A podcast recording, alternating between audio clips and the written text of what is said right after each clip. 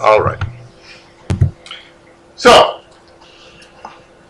one last time, going through church history, and uh, and, and, I, and I've said this before, but I want to encourage you guys. You know, I'm having fun. I know you guys are having fun. I have no problem in the fall if we want to come back and, and pick this up where we leave off. But also, really like Bible-focused, interactive Sunday school classes. That's that's really kind of more where, where my passion is at with this. So if we want to take a, a break from this for, for a semester and, and like I don't know, look at a Bible book, that would be that would be one difference. So chew on that and, and let me know. I'm for it. I just don't have to chew. I, I would be for it. Okay, great. There you I go. like we're gonna get to the Renaissance and then stop. That was my heart. Oh. Lucy.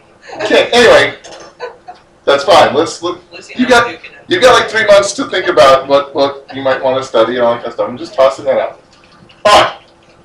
Today we're finishing off the 13th century. We're finishing off that age of crusades, and we're going to talk about the last crusades. And poor Randy, who has just been crusade boy, and he really, you know, he's the one that really wants to talk about the crusades all the time. He's not going to be here today as we finish off. So you can get the you can get the the uh, recording, Randy. I don't know why I'm looking at it.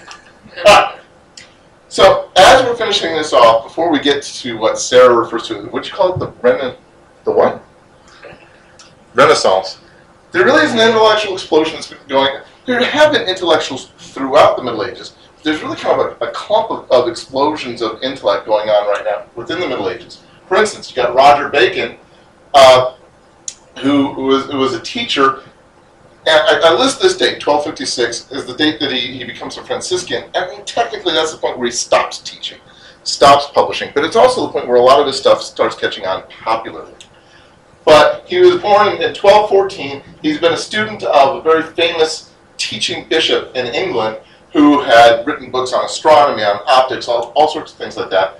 And Bacon himself started teaching at Oxford and later on at the University of Paris, focusing lectures on Aristotle. Now, I say that, and, and we might be tempted to go, okay, whatever. But is there anything about that statement that he's teaching at Oxford, teaching on Aristotle, that at this stage in history you should go, huh? Okay, maybe not. If you remember, the Roman Catholic Church at this point is burning Aristotle. They're, they're, they're burning all, of these, these great Greek non Christian books. They're like, no, this is wrong. You shouldn't be teaching this. And yet, on the British Isles, they're going to Rome on this sort of thing. We've already talked about that you've got these monks on their skiffs doing commando raids in the middle of the night, right? They, for centuries, they have now been hitting the continent, stealing Aristotle, stealing Socrates, stealing Archimedes from monasteries and libraries that are, are decrepit on the continent and hiding them in different places. So that not so that people can't read them, but so that the Catholic Church can't burn them, right? What? Okay, so you're saying it's a big deal because he was a Franciscan, not that they're teaching it at a university. Or is the church. No, I'm saying that he, he's not a Franciscan when he's teaching. Oh, okay, so the church is uh, controlling what's being taught at the universities at this time, too. Oh yeah, the idea that you would be teaching teaching from a pagan text at a Christian university. Well, how would you feel? How do you think Christians, evangelical Christians, would feel if they heard that um, a Christian uh, school in Peoria was using as a primary text a pagan textbook? But he's not teaching at a Christian school. Yes, he is. He's teaching at Oxford. Okay. Oxford is a flamingly Christian school. The University of, of uh, Paris is a flamingly Christian school. At this time, universities were specifically Christian schools. Okay. We don't think of them that way. Harvard started off crazy Christian. Do you think of Harvard as a Christian college? No. A good portion of the college initially. Yeah, like we talked about a little while ago, most of what we now see as, a, as the concept of a modern university started as a way to train priests who don't have access to a lot of these books themselves, and they're like, okay, your cathedral should start a school so that priests can go through your cathedral and, and, and their cathedral school to learn a lot of this stuff. They're not going to have their own books to learn prior to this, and they're probably not going to have their own books as they go off for the rest of their lives. So you guys have the library teach them, and then send them off. So pretty much most schools at this stage were Christian schools. For for the University of Paris, which was considered very liberal with a lot of these different things, for Oxford to be teaching from Aristotle was a bit um, controversial at this time because they were supposed to be Christian, and here they're teaching Aristotle. Anyway, so at the same time that Rome is condemning Aristotle, Roger Bacon is teaching Aristotle to a generation of British scholars. His whole focus is on the idea of learning from the past with a vision for the future. How do we actually apply all this? How do you put it all together? From Aristotle, we learned the idea that you really need to be experimenting with things. That may not seem like a big to do to us, but prior to this, the whole idea of how you do scientific inquiry is to cite what other people have thought of. So you say, Augustine says this, and the church tradition says that. Therefore, this is true. Now, how do we put this part of Augustine with that part of um, Origen and put it together and say, then this must be true? The idea of going, why don't you actually look at the raw data was kind of unique. He says, no. Aristotle says, look at the raw data. Then again, Aristotle asserted that women had more had fewer teeth than men, and never bothered to look at his wife's mouth to see if that were true, which it isn't, right? But he's like, well, they're smaller. Their mouths can't hold as many teeth. They have, must have fewer teeth. Anyway, but Bacon said, no, you really need to actually analyze stuff. You need to examine an argument. You need to look at the facts, not just what everybody says. I know everybody says the sun revolves around the earth. Is that the way that works? I know everybody says women have fewer teeth. Is that the way that works? I know everybody says it's like this. Is that the way the actual things work? All men are flesh and blood. Prester John is a man. Therefore, Prester John is flesh and blood, right? You go, instead of what we all just know, maybe we should examine some of this stuff, right? Is Prester John really a guy? Is there really a guy named Prester John out there? Well, of course there is. Therefore, he must be flesh and blood. Stop. Go back. You know, I don't think that's the way that works. So, actually, let's examine different things. So, by definition, a lot of his work argued for an appreciation of the Greeks and the pagans who have gone before. He even cited different Muslim writers with different things, saying, you know, these guys got this part figured out. They're really good at this astronomy thing. We really ought to be able to use this. No, we don't need to. We don't need to use their philosophy as if it were scripture. But there is wisdom here. There is knowledge here that we can mine, and we can make use of instead of just knee-jerk dismissing it. And yet, make the Bible the basis for pulling it all together. The Bible is the foundation. It's the lens through which you look at the, at the world. Start with Scripture and then try to understand how all of the actual data connects with the truth that we actually get from Scripture. So, uh, he wrote his major book, the, the Opus Majus, which means major book. So, uh, the, the, greatest book, um, was actually written to the Pope. His, his scientific textbook was written to the Pope saying, we really need to change how we look at science. The church can't divorce itself from science. The church needs to embrace this and own it. Because right now, all we're saying is, is we're going to let the best scientists be the pagans. That would be stupid. Help me out. Is there any way that we can maybe apply Roger Bacon nowadays? To this idea of going, wait, why are we divorcing ourselves from logic? Why are we divorcing ourselves from being the ones who are writing the science textbooks?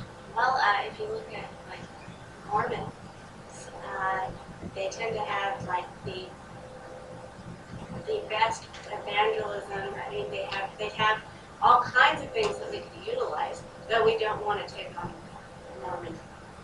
Okay. Yeah, I mean, you can call 1 800 number, and the next day, a Mormon who is trained to explain what Mormonism is will walk to your house and hand you a free Book of Mormon. Wouldn't it be nice if you call 1 800 number and somebody who actually knows how to interact with you with the Bible could bring you a really good Bible and hand it to you for free?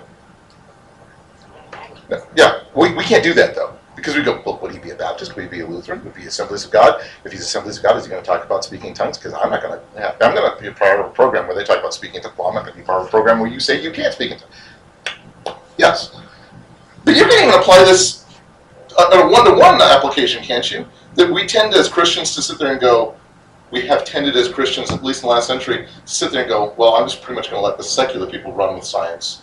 And now we're kind of scrambling after with a lot of different things where we're trying to go, no, no, no, we can do science too. But if you go to a lot of major universities, which is a little bit, I think, of what, what Sarah was getting at before, most universities, even a lot of the ones that started off as uh, specifically Christian universities, are very proud of the fact that they're not even remotely Christian universities anymore. Because they're science, they're sciencey, they're objective. Roger's like, no, we can do this. Thus, a lot of historians will see him as the as the father of modern science because he's like, let's do experimentation. Let's not let's talk about hypotheses. Let's let's examine stuff. And yet, a lot of creationists will also say he's the poster child of doing science from a Christian slant, from a specifically scriptural slant. Interestingly, he's also the, the arguably the father of modern warfare because he's the one that figured out how to make gunpowder work uh, through experimentation, and he didn't even kill himself in the process which means he's good at this. So, after Roger Bacon, we start talking about Europe actually being able to make use of gunpowder, kind of like the Mongols have been doing. We talked about that before. 1256, though, he devoted his life to his calling as a Franciscan monk. And that means that since they're prohibited from owning anything like books or libraries or paper or any of that kind of stuff, and from publishing books, that's it for Roger Bacon. Once he hits 1256 and he wants to devote himself to following the Lord, he's done with scholarly work. Why didn't he become a Dominican? That would have been swell. Because he really felt like this was important. He really threw himself into being a Franciscan, and he thought you needed to get rid of the Franciscans. There's a famous debate at this time the Franciscans debated with Vatican theologians about whether or not Jesus owned his own clothes. No, this was huge. This was a huge debate. And so the Franciscans took very seriously this idea of I own nothing. I don't even own this stick. I don't own this clothes. Didn't Jesus say, don't even take a staff with you on your journey? So therefore, he, well, I don't know that he said that you always have to do it like that. I think he was talking about this specific. No, don't even own a staff. I don't own a purse. I don't own anything. If anybody comes up and says, could you give me your clothes so that you walk around naked because I'm cold? You have to say, yes, they aren't my clothes. Franciscans own nothing. So you have to be kind of intense about this sort of thing to be a Franciscan. And apparently, Roger was kind of intense about this sort of thing. So, yes, I wish he'd become a, Dominican too. Because it's not like the Dominicans are like, oh, I'm flamingly rich. But they got to publish books, they got to, uh, to own books. Anyway, speaking of debates and things, uh, in 1263, something called the Disputation of Barcelona was held. And this is, well, that's where they, Barcelona. So, if you go to Spain, it's not Barcelona, Barcelona. Um, this was kind of important from an historical perspective. Uh, a, a, Dominican named Pablo Cristiani, Paul the Christian, uh, was a convert from Judaism. He had originally been named Saul, and then when he converted to Christianity, he named himself Paul. See, that was kind of, you see what he did there? Which I think was cool. So, Cristiani uh, informed King James I of Aragon or Jaime First, if you want to get all Spanish about it. We see James First, and you go, I don't think of James as a Spanish king kind of name, do you? So Jaime the First, except that he's from Aragon, so it'd be Jaime the First, if you want to get all Aragonese about it. Except he didn't speak Aragonese, he spoke Catalan, so technically it's Jaume the First. I do all this to say it's a little bit more complicated. When somebody goes James and you go, no, it's Jaime. You go, no, it's Jaume. In a language that nobody speaks anymore. Nobody speaks Catalan. Catalan is freaky language, by the way. It's, it's like Frenchy, Spanishy weirdness. Uh, so if I call him James the First, don't sit there and go, well, he wouldn't have been called James. No, he would have called Jaume. Get over it. Anyway, so James the First of Aragon, he informs Jaume, uh, Jaume that he could solve this, this Jew problem in Spain by disputing their lack of faith in Christ from their own Talmud. Does anybody know what the Talmud is? What's the Talmud? Is it the and Yeah, kind of. It's this, it's this work of, of Jewish theology compiled uh, after the, the the destruction of the temple. Who destroyed the temple? Does anybody remember? Ooh, this is going back like a year and a half. Oh, well, he messed up the temple before Christ, but uh, that was that was during the that middle period when uh, be- between the end of the New, Old Testament and the beginning of the New. A guy named Titus, under the orders of Vespasian, 70 A.D., uh, destroyed the temple. After that, the Jews were kind of scattered, uh, kicked out of Jerusalem, and they had to create synagogues more, where or had to pump up the concept of synagogue. kicked them all out when they became people. or- or- Well, that's when the Romans kicked them out of uh, out of out of destroyed um, the temple, kicked them out. Uh, eventually, Hadrian kicked them out of Judea entirely and then called it Palestine. Um, but this is where you have no you have no temple to worship in, and so synagogue worship becomes crucial at this stage of the game. And so rabbis, the guys who teach synagogues, become crucially important.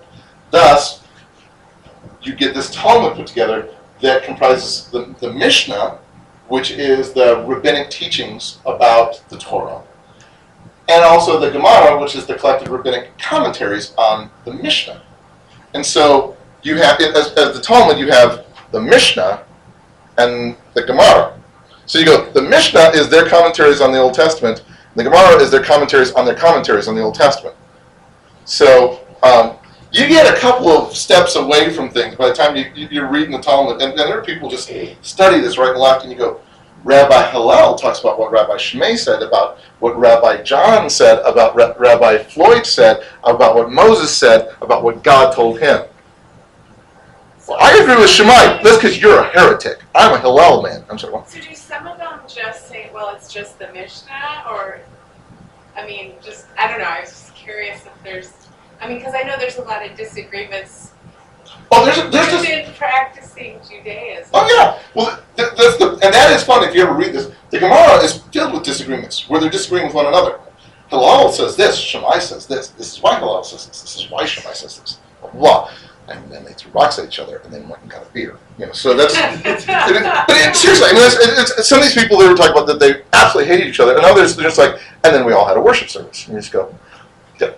Anyway, so Cristiani said, I can I can prove the validity of Christ from the Talmud. I can prove that you can absolutely see Christ, not just from the Old Testament, but in the Talmud itself. And of course, we would also think, well, I think we can see Christ in the Old Testament. And on good commentaries of the Old Testament, yeah, we should probably be able to see this. Yep, I'll show. So, he squared off against a rabbi named Maimonides, or Ramban, which is kind of a contraction of his long name. But Maimonides, he said, we're going to debate this. I'm going to have a nice public debate before the king. And Maimonides won. Maimonides made an awesome, awesome argument. Every time that, that Cristiani would say something, Maimonides would go, but it doesn't have to be like that. You can also look at it like this, which is what a good rabbi does. You can look at it like this, you can look at it like this, you can look at it like that, or you don't. And when he says, I can prove definitively, you know, I can't prove anything definitively. My whole job is that you can't prove anything definitively from this book. James even agreed that he won. James said he'd never heard an unjust cause so nobly defended. He was impressed as all get out. He was so impressed that the next Sabbath he attended services at the synagogue in Barcelona. That's the size of the synagogue in Barcelona. And the king is there today. I mean, how, how, how big is this that the king went, I'm not becoming a Jew, but I am saying, you guys rock. I'm, I'm going to your services this week, which is awesome. Which is why Cristiani publicly claimed victory. No, no, I beat him. I mopped the floor them. Yay for the Dominicans! Yo, wave a pennant. And you go, no, wait a minute, you didn't win. The king even said you didn't win. So Maimonides said, oh, I'm going to publish this. I'm going to publish the account of the disputation. I'm going to show my arguments against Christianity. People got to know. Now, he had had a, a, a he had had the official right of freedom of speech. He even talked with the king. He's like, I will do this disputation if you let me have free speech. You let me say whatever I need to say in this dispute. You can't. I'm walking. I'm walking in front of a Christian king and telling him how I disagree with Christianity. You got to tell me I get to do that, right? And, and James said, absolutely. I'm going to publish a book up against Christianity. James like, no, that crosses the line. Now you're actually attacking Christianity. Now you're exiled. If you had just stopped at the disputation, everything would have been great. I don't even like Christianity. I probably would have said something about, no, he didn't win. Will you write a book saying that Christianity is wrong? No, you're gone. You don't get to be in Spain anymore. So he wanders around different places and eventually makes his way to Jerusalem, where he established the Ramban synagogue, which is still in operation today, second oldest synagogue in Israel. So well, that's kind of cool, actually. I mean, it's it's sad that he didn't get to stay in Barcelona, but it's cool that the synagogue he has is much bigger. It's much larger. Uh, uh, it's a much bigger facility, but it's also just it's had a much larger impact in the world, and uh, and it's still in operation. It's apparently just an absolute gorgeous building. But anyway. Did he ever publish? Oh yeah, he, that's yeah. He, that, that's what got him in trouble. Is that book was being circulated in Spain. Okay, so And- and- he did actually. He did, did actually publish. Oh, they burned every copy that they could find, but it did Are actually get published. copies today? I think so. Yeah. So anyway, there's other kinds of explosions going on though, because we've been talking. Oh, intellectual explosion! Yay, this is great. We still have a couple crusades, right? Because we've talked about a bunch of different crusades, but there were nine of them, and we've only talked about seven, plus the Northern Crusade against the Balkan, plus uh, the French Crusade, plus the yeah. So we got the eighth and ninth crusades. Remember King Louis the Ninth from the other week? This is the guy who botched the seventh crusade because he ignored the fifth crusade. He did all the same stupid stuff that they did in the fifth crusade. He's like, yeah, yeah, yeah, no, what, what Nile? Does it flood? Um, oh, okay, yeah, we hold Damietta. Now let's go to Cairo because that worked really badly the last time. Let's do that again. It's like you really you didn't you didn't do any like I don't know thinking, research, planning. You didn't look up what happened or didn't happen before. Nope. Louis hears the, the, the Mamluks have conquered Antioch, and Antioch no longer exists as a Christian state. He's like, that's horrible. We let this happen. All that's left is little bitty little pink Tripoli here, and the kingdom of Jerusalem, which doesn't even include Jerusalem anymore, right? The, the capital Jerusalem is Acre. That's not right. So he's like, we've got to do something that strangely, the Crusader states are just not holding their own down there. So we got to have a crusade. I'm going to call for my own crusade, eighth crusade. We're going to go take back the Holy Land from the Muslims. That's awesome. Everybody's yay because all the crusades have worked really well, right? One kind of did. So he got his brother Charles of Anjou, the king of Sicily, because remember, everything's mixed up nowadays. We we tend to sit there and go, colleges are secular. You know, colleges are, are, are Christian for the most part. Oh, okay. Italy's Italian? No, no. Italy's French. They speak German because they're being controlled by the Vikings. Right? That's medieval history, right? And this Sicily is being controlled by cultural Normans who were Vikings, Norsemen, and they speak Frankish, which is Germanic. So they come from France, like him. So Charles, from France, speaking German, rules southern Italy because he's a Viking. So anyway, king of Sicily. Yeah, uh, different sort of things. Yeah. So he gets Charles to join in attacking Tunis because that's right next door to the Holy Land, right? But he sits there and goes, "Yeah, let's attack Tunis because if you'll notice, this is the same sort of funky orange that this is, right? The people in this part, the Berbers, in this part of Africa, are related to the, to the Muslims who are in this part of, of Spain." And the, and, and the Muslims in Spain are, are kind of open to Christianity, much more so than, than most of the other ones. They're not as militant and we might actually be able to convert these guys. If we can convert these guys and send them to help us attack the other ones, we can only bring maybe 10,000 guys. But if we can convert the Berbers to Christianity, then we've got our guys and their guys who live in Africa. The west side of Africa, quite a bit away, ah, still. So let's go convert them. Yeah, it's a good plan. Good plan. Good plan. So the day after Charles and his troops arrived, Louis, Louis got sick and died. Drank the drinking water. Never drink the water. Don't drink the water. Drank the water. Sick. Dead. That day after his brother arrives. So you go, well, um, um, got a lot of troops here. What do I, what do I do? And they- they're technically we're laying siege to Tunis, but we don't know what to do. And Edward I of England arrives in 1271, just after Charles has signed a treaty with Tunis, ending the Eighth Crusade. That was the Eighth Crusade. You go, well, that's kind of a bust. You're England. What would you feel? I just brought all my troops down here. We got there. We go. Wait, you just signed a treaty while I was on the ship? I raised taxes for this. I spent a whole year prepping for this. Now it's interesting. Edward I is often referred to as Longshanks, uh, which is uh, which because he's so tall. Longshanks means like long-legged. So this is a very tall guy. It's their medieval way of saying high pockets. So tall king, high pockets.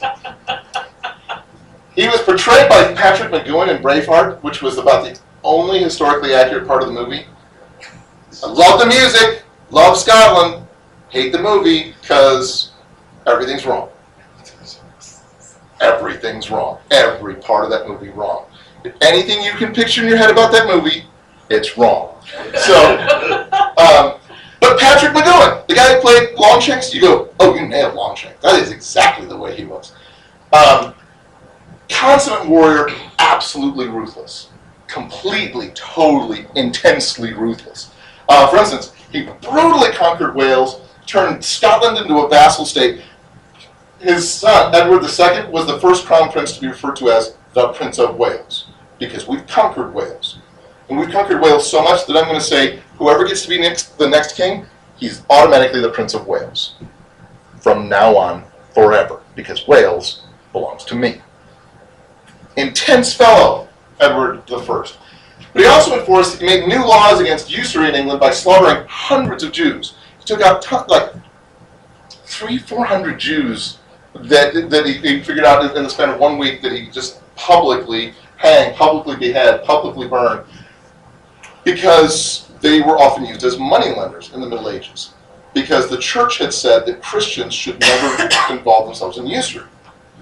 You, not, you need to be careful that you don't um, charge exorbitant rates as a money lender.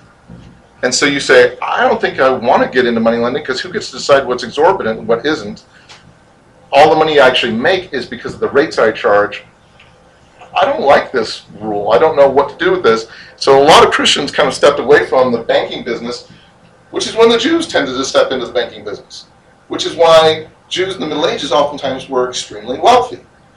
And they spoke their own language and they tended to stay to themselves. They stayed in their Jewish community talking their funky sounding Jew talk, holding all the money. There is a reason, and I don't blame Judaism for it, there is a reason why anti Semitism exists. Anytime you have somebody who is their own group who say, We are not you, we're holding on to our identity and it's not yours, we dress different, we act different, we talk different, and by the way, we have more money than you do. The majority is going to hate that group. And so, yep, we can take pot shots at them. So he slaughtered the Jews, and then in 1290 actually uh, issued the Edict of Expulsion, officially, brutally expelling all the Jews from England. It's like, we will have no Jews in England by the end of this year. It took Spain another, what, 200 years to get to that point. So that's Longshanks. We're going to hear more about Longshanks later. But Longshanks came all this way for a crusade, and he's like, just because Louis died and Charles the diplomat does not mean I don't get to kill people. I worked really hard on this. I want me a crusade. So, you're going to the Holy Land with me because this Tunis thing was a stupid idea anyway. You know why? Because it was a stupid idea anyway. So he's like, we're launching our own ninth crusade. I'm starting the ninth crusade from Tunis. And we're actually going to the Holy Land. We're going to go to Cyprus, and then we're going to go to Acre, and Charles, you're coming along with me. Well, I'm kind of done here. You're coming along with me. The, the, the Mamluks, the Muslims that came out of, out of Egypt, they are laying siege to Tripoli. We're going to kick their Muslims out. That's what we're going to go do. So, he split the troops, attacking their army, the Muslim army that's around Tripoli, attacking from Cyprus and from Acre, from two different directions. And he made a deal with the Mongols in Persia and got them to attack the same people from another direction. So you got three different armies attacking one besieging army. This guy's brilliant. If Edward weren't such an absolutely evil human being, I would love Edward. But he's an absolute evil human being. But totally won, destroyed them, defeated them. The Mongols rode back to Persia, and Edward brokered a ceasefire that was supposed to last for 10 years, 10 months, and 10 days. We're going to get all this back, and nobody gets to kill anybody for 10 years, 10 months, and 10 days. Right. It almost worked. I mean, the Caliph said, okay, okay, okay, and yet, at night, sent a Muslim assassin to kill Edward while he slept. And not just an assassin, but one who stabbed him with a poisoned blade. I was say it had to be poison. It, it's totally poisoned. So it's like, all I, all I have to do is scratch you and you're dead. And I'm, I'm going to kill you in the middle of the night while you sleep. So being Edward, he killed the assassin uh, before his own guards even got in there. Even after getting stabbed with a poisoned blade. From which he got better. He was sick for a while, but he went home and rested and got better. Because he's trying really hard to be Charles Martel. Remember Charles the Hammer Martel? That's right. So, so pardon me? It's only a flesh wound. He chopped your arm off. Okay. So, Edward's very sick for an extended period of time, but gets better and beats the snot out of Scotland. So, poor Scotland. Poor Scotland's going, man, couldn't he have died? Please? Edward II is a wimp. Edward I, so not a wimp. We really would have loved to have Edward II. No, you got Edward I. Poor Scotland. Anyway, but after the ceasefire was over in 1282, the Mamluks took Tripoli and they destroyed Acre, and the kingdom of Jerusalem fell. And so by the time you get to the 1290s, that's it for the Crusader states. There is no Christian presence in the Holy Land, and there are no more Crusades. So the Ninth Crusade, again, arguably one of the more successful ones, and yet couldn't hold on to it for any length of time after the after the ceasefire was over. So, Randy, Crusades are over. Get over it. There is a crusade in Aragon, uh, but it's it's basically more like French guys killing Spanish guys. It was much more of a political thing, and uh, it's it's it's almost inappropriate to call it a crusade. I mean, they slapped the name crusade on it, but it really was more political than it was uh, spiritual at all. So I'm not even including it. All right. But we're going back to the intellect. There's intellectual explosions going on. There's some good things going on. And so we get to Thomas Aquinas. Do you remember when we talked about Thomas Aquinas with Sarah's thingy? Sarah do. That's good. Thomas Aquinas published his, his Summa Theologiae and uh, Theologia uh, in, in 1274, or it gets published in 1274, I should say. Um, it's literally impossible to overestimate the importance that the Summa Theologiae has to, to Roman Catholic theology. It's you can't overestimate. Um, Pope Pius X in 1914 wrote this, and I know it's a long quote, but let me read it to you. The capital theses in the philosophy of St. Thomas Aquinas are not to be placed in the category of opinions capable of being debated one way or another, but are to be considered as the foundations upon which the whole science of natu- natural and divine things is based. If such principles are once removed or in any way impaired, it must necessarily follow that students of the sacred sciences will, be, will ultimately fail to perceive so much as the meaning of the words in which the dogmas of divine revelation are purposed or are proposed by the uh, ma- magistracy, magistracy yeah, of the church. In other words, you can't understand Christianity unless you understand Aquinas. You can't. Which means everybody who's trying to be a good Christian prior to that is out of luck. And anybody who's never read Aquinas is out of luck. Because you are not going to get Christianity at all if you don't understand Aquinas. But more importantly, you can't debate whether or not he's right. You cannot debate it because it's not an opinion. This is the unquestionable truth of God. And I mean that in every sense of the term. I don't mean, oh, well, yeah, well, of course it is. I mean, you can't question Aquinas. You can't deviate one way or another, or else the whole thing falls apart. So they're considering it part of scripture. Yes.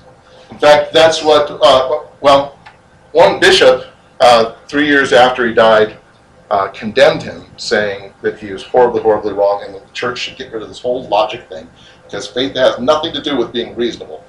Um, and then the next year, uh, the Pope canonized him and said, no, every university has to teach Aquinas. That's going to be the basis. I don't care if you ever read the Bible. I want you to read Aquinas.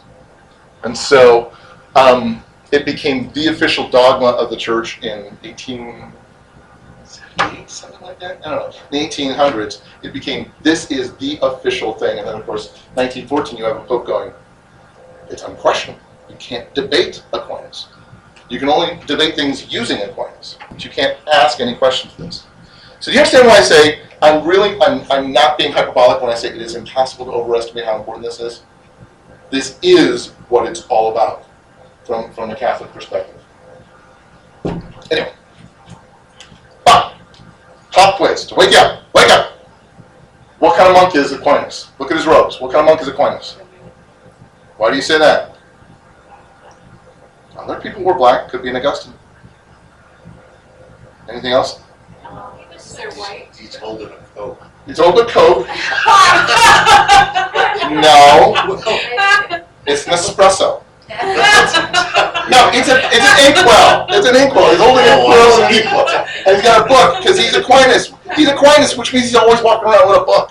It's like an angry- Kind of looks like Sean Connery. Anyway, But I would go, I like Dominican not because it was outward, because uh, the Dominicans were the intellectual. Yep. ones you can make a good argument just from saying he sounds like a Dominican. If he's going to be a monkey, he's this bright. But if you notice, there, there, there's a little white underhood here. There's white here. There's white there. The Dominicans are the ones that wore black and white. So white Catholics with, with a black hood and thing over it. So he's a Dominican. Born into a wealthy, noble family in Sicily. Okay, how many times have you heard that? I mean, that these intellectual giants, these, these various people, born into a wealthy family. Why is that? Why is that important? Yeah, they're, they're better educated because you can afford to get books for the guy. You can afford to send him to schools and things. Um, and you can, and you are wealthy enough that you can afford to have a kid that's not out there working his fingers to the bone.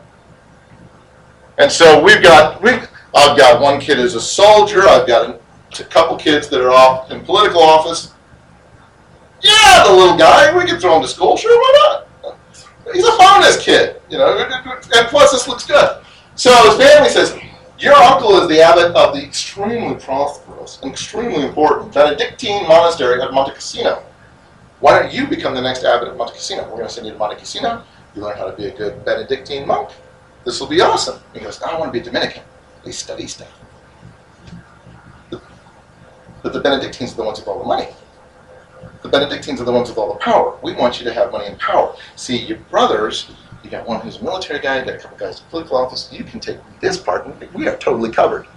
Yeah, but I want to be Dominican. Yeah, but they're poor, and all they do is run around teaching people things. But not as poor as Franciscan. Not nobody's as poor as Franciscans. Oh, sure, you can have my shoes. It's like nobody's as poor as Franciscans. He didn't want to be a Dominican, so his family kidnapped him and held him in, in, in, a, in a room for over a year uh, in their tower because they're like, we will make you do what we want you to do. We'll we'll make you be a Benedictine. We'll make you. Tell you what, we'll hire a prostitute. She'll come and seduce you. Heck with those vows of chastity. Ah, you can't be a Dominican if you go to your vows of chastity, right? Ah! But you can't be Benedict. Oh, goodness. Okay. Will I get into trouble if I go? Yeah. Um, Alas. alas, if you are part of the, if you are part of like one of these big monasteries and things, by this time in history, sure. Um, uh, it wasn't uncommon at all for, for, for monasteries to, since since they're the ones with all the money and they're growing a lot of food, more food than they need to eat as as, uh, as monks and stuff, wasn't at all uncommon for them to say, "Tell you what, village girl, you're hungry. Sleep with me, you get some food." Because oh, I- I'm surrounded by a bunch of guys here. I can sleep with them, but that's creepy. She's cute. I've got food. She's hungry. It's God's will. This is why we have the food to take care of, of the poor children of the earth. Actually, it's becoming a lot like that. It's becoming a lot like that. So yes, in the larger monasteries and things, you, it, it, there's a reason why you keep having these councils where popes keep coming back going, no, no, no, seriously, no simony, no, s- no usury. You- Seriously, you don't, you don't get paid to do good things to people. You're supposed to like show Christian charity to one another. Yeah, I, I make off well for Christian charity. No, no, no, no, no, no, no. You're supposed to do it because you care about them, because you want to show Christ, not because they give you stuff. Uh huh. But they give you some good stuff. No. Another council. No. Really, really got to stop this. According to tradition, though, angels came and ministered to him and protected him so he didn't he didn't fall victim. Uh, according to one tradition, he actually picked up an iron from the fire and chased the prostitute out of his room. Going back out, out, fell strong. So anyway, luckily the angels came. Apparently, very cute angels came and, and, and ministered to him. So eventually, his sister snuck him out because she's like, "All right, I feel bad that we've imprisoned our brother for over a year." Um, and also, it's, it's kind of funny. Her argument was, all right, as bad as it is for him to become a Dominican and choose to do that, be the black sheep of the family, um, it's becoming worse that we've had to chain up our brother in a room. That, that, that might make us look even a little worse as a family. Um, so the idea that he escaped and ran off from his imprisonment to the only people who would take him in, the Dominicans, that's that's got a more romantic slice to it. Let's just do that. So, helped him to escape. He went on to study at the University of Paris at the same time that Roger Bacon was teaching there. Thank you very much, which is cool. And he declined the Pope's offer. Remember Pope Innocent IV, kind of a slime ball. But um, Pope Innocent IV said, "Tell you what, I'll give you a special dispensation to be the Dominican abbot of the Benedictine Abbey at Monte Cassino." To which Monte Cassino went, Wait, who did what now? You know, wait. You, can't do that. We're Benedictines. And the Dominicans were all scratching their head going, you can't be an abbot of somebody else's.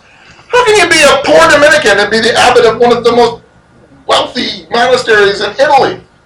But he said, no, no, no, no, no. I'm going to go study. In fact, I'm going to get away from some of you people. I'm going to go study in Cologne, uh, which is up with the more Germanic people that none of you people in Rome like anyway. So I'm going to go away from, from your influence. And while he was in Cologne, kind of like Albert Einstein, everybody thought he was stupid. Albert Einstein, by his teachers, they all thought he was really slow, especially in math. Um, seriously, they thought he was really dumb. And uh, most of his teachers, When he was at work, he just showed up late for the exams. well, and he was bored by it. And even Albert Einstein said there were some things he just was like, I don't care. I don't care about that. Two plus two is four.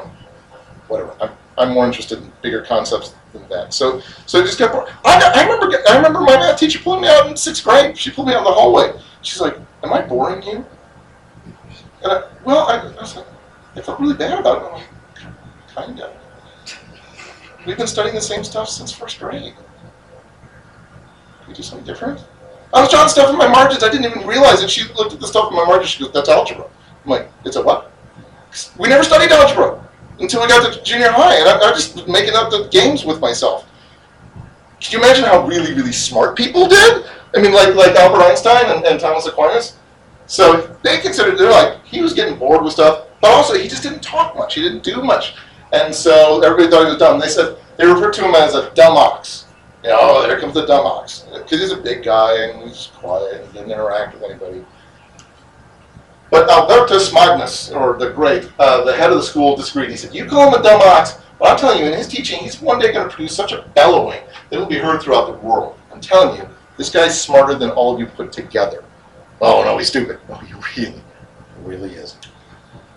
Eventually, Aquinas even became the head of the University of Paris himself. Very important teacher. Um, Paris, he took up a debate against the Averroists, uh, who were scholars followed a Muslim philosopher named Averroes, who had a really long Muslim name, so we called him Averroes, who taught a very skewed version of Aristotelian philosophy. Um, and, and, and uh, I should say, Aquinas himself, a huge fan of Aristotle, called him the philosopher. You know, he's like the guy.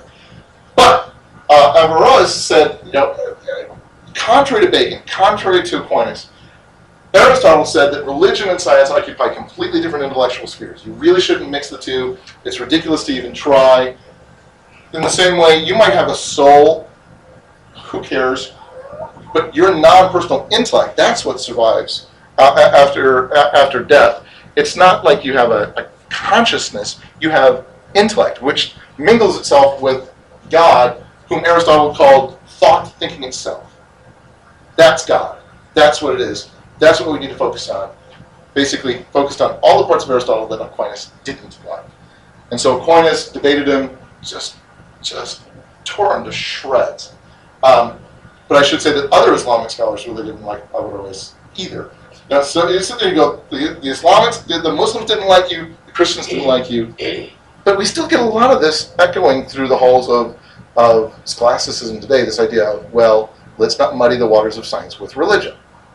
Or in churches saying, well, let's not undermine the truths of Scripture by saying, well, how does this work with science? We're talking about faith issues.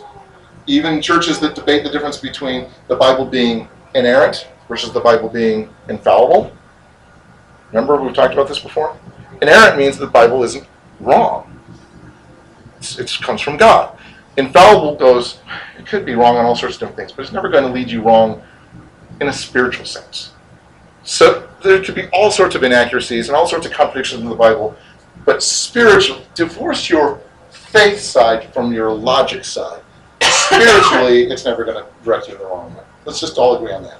I'm like, so it doesn't matter what kind of roadmap I have, I'll still find Chicago, even if it's a roadmap of France. I'll still find Chicago. The roadmap can be completely in error, but it will never lead me anyplace but Chicago. That's illogical. To which they say, see, you keep intertwining logic with your religion. You need to stop that.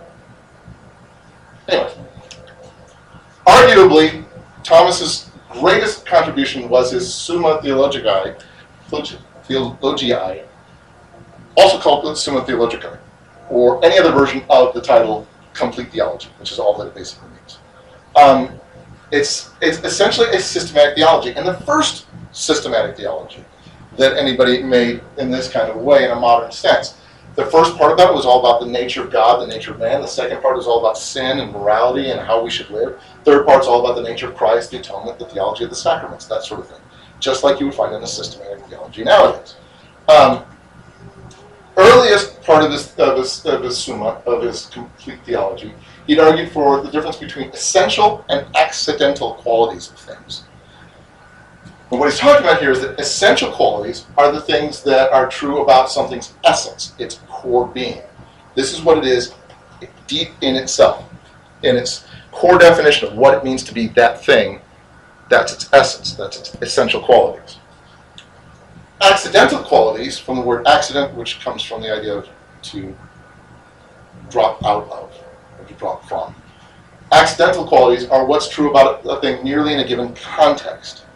Um, you could talk about the essential qualities of wood, but accidentally the wood can be turned into a chair, or into a shelf, or into a pulpit, or into a door.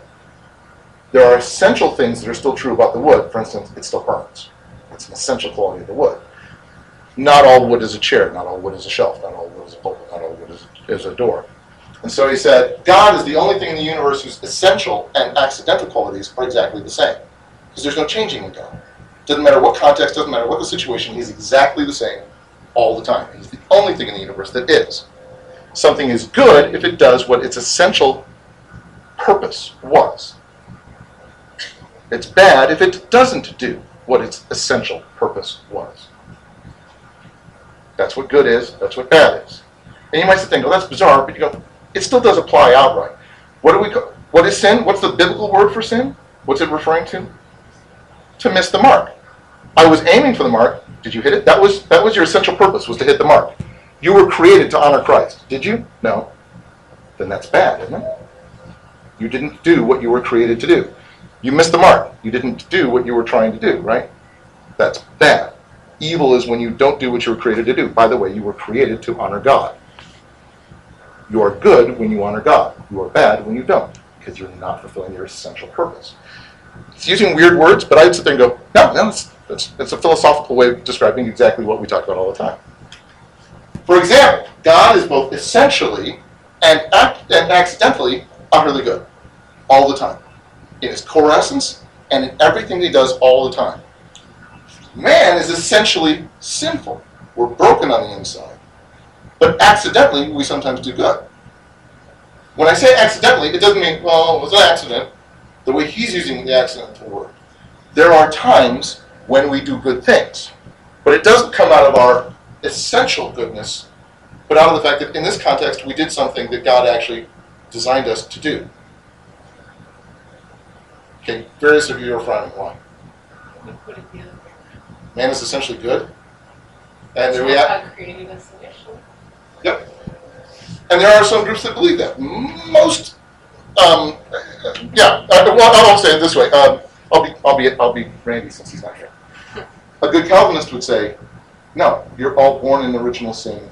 You're all essentially broken. You are totally depraved. At our core, we have this sin nature that we need to be able to surrender to God. We're not born sinless. We're not born pure. We're born broken. We have to, we have to But we're grow. going broken because of Adam sinning, and Adam was Sure. still created. Absolutely, yeah. Yeah, you, I mean, to me, our core nature, what, what the way God created us, the accidental, our purpose, I would say, is to sin. And we're still born because, born sinful because of That's the where you're going. long I line. see But where I you're guess, I still would see that as the accidental part of it. going. I, I see how you're applying that. Um, we were born with a purpose to do good, and sometimes we do, and, and sometimes we do evil. Well, But- we still always do evil, but I still think what God breathed into us, God did not create us to do evil. So to me, the essential, the spirit, the thing inside of us is the way God created us, is what He breathed into us. He did not breathe into us to sin. We are all broken. Mm-hmm. So the imago, maybe I'll break it up this way, just so we can move on. The imago Dei in us, the image of God that we're created to fulfill, is itself essentially good. The sin nature that all of us are born with, not even getting the whole idea of original sin, but all of us, um, I'll say even specifically before we even know Christ, all of us are sinners. No one is good, no, not one, only God is good, yada yada. So our essential human nature is to be sinful. He doesn't break out those two as, as two different qualities, but for the sake of argument, I'll, I'll say it that way. That, that the imago Dei in us would be essentially good, the human nature in us would be essentially evil. We accidentally do good, we accidentally do evil. Not accident like we didn't mean to, accident like it's contextual. Sometimes we do good, sometimes we don't. But when we get to Calvin in the fall, uh, when, we get to, when we get to Calvin, he'll say, No, you don't even accidentally do good. You never do good. Ever. You are incapable of good in any shape or form because it's always tainted. Different thing. He used this when discussing things like transubstantiation. He said, Okay, communion elements are essentially the blood and body of Jesus Christ. They're just what? Accidentally wine and bread. In their core essence, they really are. You are genuinely ingesting the blood and body of Jesus Christ. Not spiritually, no, physically, genuinely, absolutely. In every sense of the term, that is literally, physically, spiritually, essentially the blood and the body of Jesus Christ. You have to eat him and drink him, or you will lose your salvation. You have to do that on a regular basis. It just looks like, in this context, bread and wine. But it's really blood and, flesh. This is the core understanding of this. But do you see how this accidental essential thing helps explain how we can see it and you go, it smells like bread, it acts like bread. If you cut my stomach open, it's bread. It's bread. And he goes, "Yeah." Everything matters. I would say, well, no, first question I was gonna see the other way around. It's essentially one in bread, but in this case, this is Christ's body. Or even in this case, it is accidentally, it is taking the symbolic place of blood and, and, and flesh. Is that what you're getting at? Because it, it's in its essence one thing, but it is in this context acting in this capacity. Is that what you're getting at? Or yeah, I, well, does that, I think, yeah. the, the, the only reason I'm clarifying that is because, like again, if you cut somebody open, it doesn't you, you don't find blood and, and flesh in tongue. It's, I mean, it, That's why I say Yeah. essentially bread and wine. Why? Because they've done that? yes. Serious? Yeah, there's a there was a, a priest that to prove his point, um, when somebody died right after taking communion, he cut them open and said, "Look, it's flesh and blood, and it's crud." So Oh, about okay. it the other day. Pardon me? It's actually- You gotta be a gutsy priest to do that, by the way. I just, I don't know, I can't, I, I can't, I can't say it's essentially the blood and body of Jesus Christ because I don't, I mean, there's, God never advocated human sacrifice. No. And, or cannibalism. No. So, I can't, I can't. I don't There's believe no this is what vice versa. Aquinas is saying. I, I'm not, okay, I'm not arguing. I don't think he meant it literally. Nick, Yes, Nikki, he did. He did. Nikki, okay, yeah, yeah, yeah. Thomas Aquinas. I'm not arguing for transubstantiation. And Right, I think Thomas Aquinas came up with an extremely novel way. I think so too. Never has something so, listen, never has so unjust a cause be so nobly presented. Um, I, I, I wholeheartedly disagree with where he came. He's so much smarter than I am, and yet he's wrong. Um, I, I, really could not disagree with him more on, on the concept of transubstantiation, and yet I think he explains it elegantly, and I see where he's going with it. There is a verse in Scripture where it's talking about my flesh is real flesh, my blood is real blood. And you go, but if you look at it in this context, and you look at the context of the fact that nothing else in Scripture ever suggests we do it this way, there's no reason to take that verse in that context, though that is one that they would totally hang their hat on. So I, I don't want to be dismissive of it, but I good exegetical reasons to go, I don't buy into, into transubstantiation. But that's why it's so central to the Catholic faith. In large part, yeah. Well, and, and they, they've been preaching this for a while, but Thomas Aquinas gave it a sincerely smart intellectual philosophical basis. All right. Uh, Thomas Aquinas, though, started, uh, stopped writing suddenly before he finished his third section of the Summa.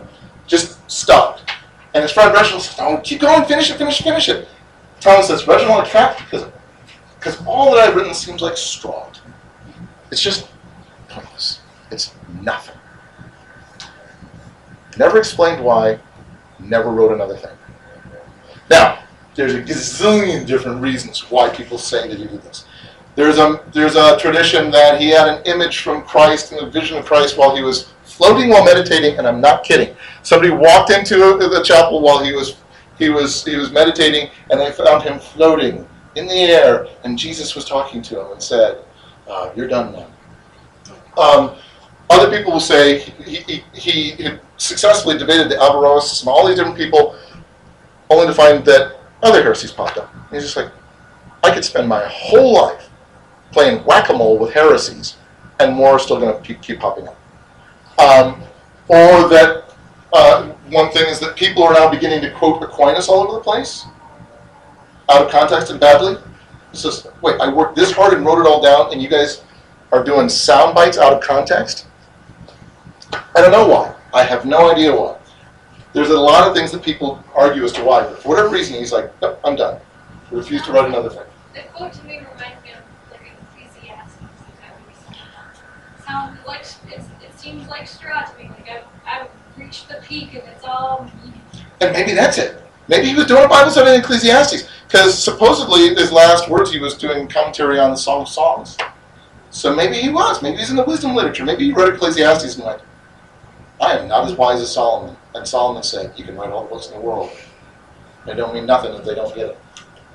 So that same year, Aquinas is invited to the Second Council of Lyon, the last time you will see this graphic for a council. So he's, he's invited to the, Second Council of Lyon. Other attendees included uh, James, or Jaume, of Aragon, right? And an ambassador from the new Byzantine Emperor Michael VIII that we talked about last time, and even an ambassador from the Khan in Persia. This is going to be the council to go to. And so we want to get Thomas Aquinas to go there too, because he's, he's the guy. So, while Aquinas himself was riding his donkey on the way to the council, he hit his head on a branch and died from his injuries. Now, I'm not sure what he was doing, because it's not like he's galloping there on his donkey. You know, I, I don't know if the branch just fell on him as he rode down. I don't know if he was reading a book, because apparently he walks, he's got an espresso and a book at all times. I don't know, but hit his head on a branch and, and uh, collapsed, went to a nearby monastery, thought he got better, but just kept having headaches and being tired. Basically, got himself a concussion. And it wasn't treated as anything other than to take a rest. And very soon he died, which is a shame. Because he died thinking everything he'd ever done was strong, utterly pointless. And yet, arguably ushered in everything that we can talk about when we talk about the Renaissance as we come back. this whole idea of saying stop, think, what can we pull from the past? How can we incorporate this in the future? But just, I will say, and I'll say this as we begin the next section, just like people will say, oh, the Dark Ages, about the Middle Ages, and you go, there's a lot of stuff going on there, and a lot of luminaries during the Dark Ages. And again, I'll say medicine during the Dark Ages was better than it was during the Renaissance. And certainly better than it has been up until the 20th century. So, the Dark Ages weren't that dark. And the Renaissance is amazing. And yet, some really, really dark things going on in the Renaissance. So, try not to get too caught up with some of these slapped on labels and things. And yet, we'll still call it the Renaissance because it is a rebirth of a lot of knowledge that the Catholic Church had suppressed for years. But we'll come back to that. Now, as I said at the very beginning, when we come back in the fall, I, I'm happy to start with the Renaissance, start in the 14th century, and move on to other stuff. That's great. Um, I will also say that we've been we've been doing this for like two years now. We keep taking breaks in it, which is why it's just last. But I'm gleefully happy to do a Bible book too. I mean, we do Bible study in our in our small group. We obviously teach from Scripture in in, uh, in, in the service, but I really like having an interactive Bible class too, as opposed to a Kevin talking at you from history class. Um, so if you remember, we used to do interactive Bible Sunday school classes too. So um, I, I'm not saying we're going to ditch history class. I'm just asking you to pray and think about it and get back to me. I've already gotten I've already gotten one vote for what, what, people might want. I'd love to get your input. And oh, Lucy is like, I don't even think about it. Bible book. Dump this history crap. Um, shouldn't say that. She said, "Yay, Bible!" Uh, not, not, not boo history. But, but I'd really appreciate it if you would pray, chew on it, and, and give me some feedback as to if you say, I, I would really like to keep going. That's great. I'm happy to do it because I, I love history. If you say, no, I, we can take another break. That'd be fun, and and, and, and and do a Bible book. That would be awesome. So, let's close in prayer. Dear Lord, I thank you so much for those who've gone before us. Thank you for the opportunity that you've given us to not only be part of your church, but to be part of the church um, longitudinally. We're connected to all these people that have gone 2,000 years, 4,000 years, 6,000 years before us. And we're connected to all the people who will come after us. Our lives affect things and are affected by things. So I pray, Lord, give us wisdom to not only learn from what has come before, learn from this and understand it, not just as interesting tidbits of knowledge, but to understand the context of everything that we're doing now. But then also help us to realize that subsequent generations are going to learn from us and how and why we do what we do. So I pray, Lord, help us to live instead of living in the, an artificial bubble of the now. Help us, Lord, to see ourselves as part of something much, much larger than just our homes, just this church, just the church worldwide now, the church worldwide from eternity to eternity. We give all this to you, Lord. Pray, use it in us. In Jesus' name, amen.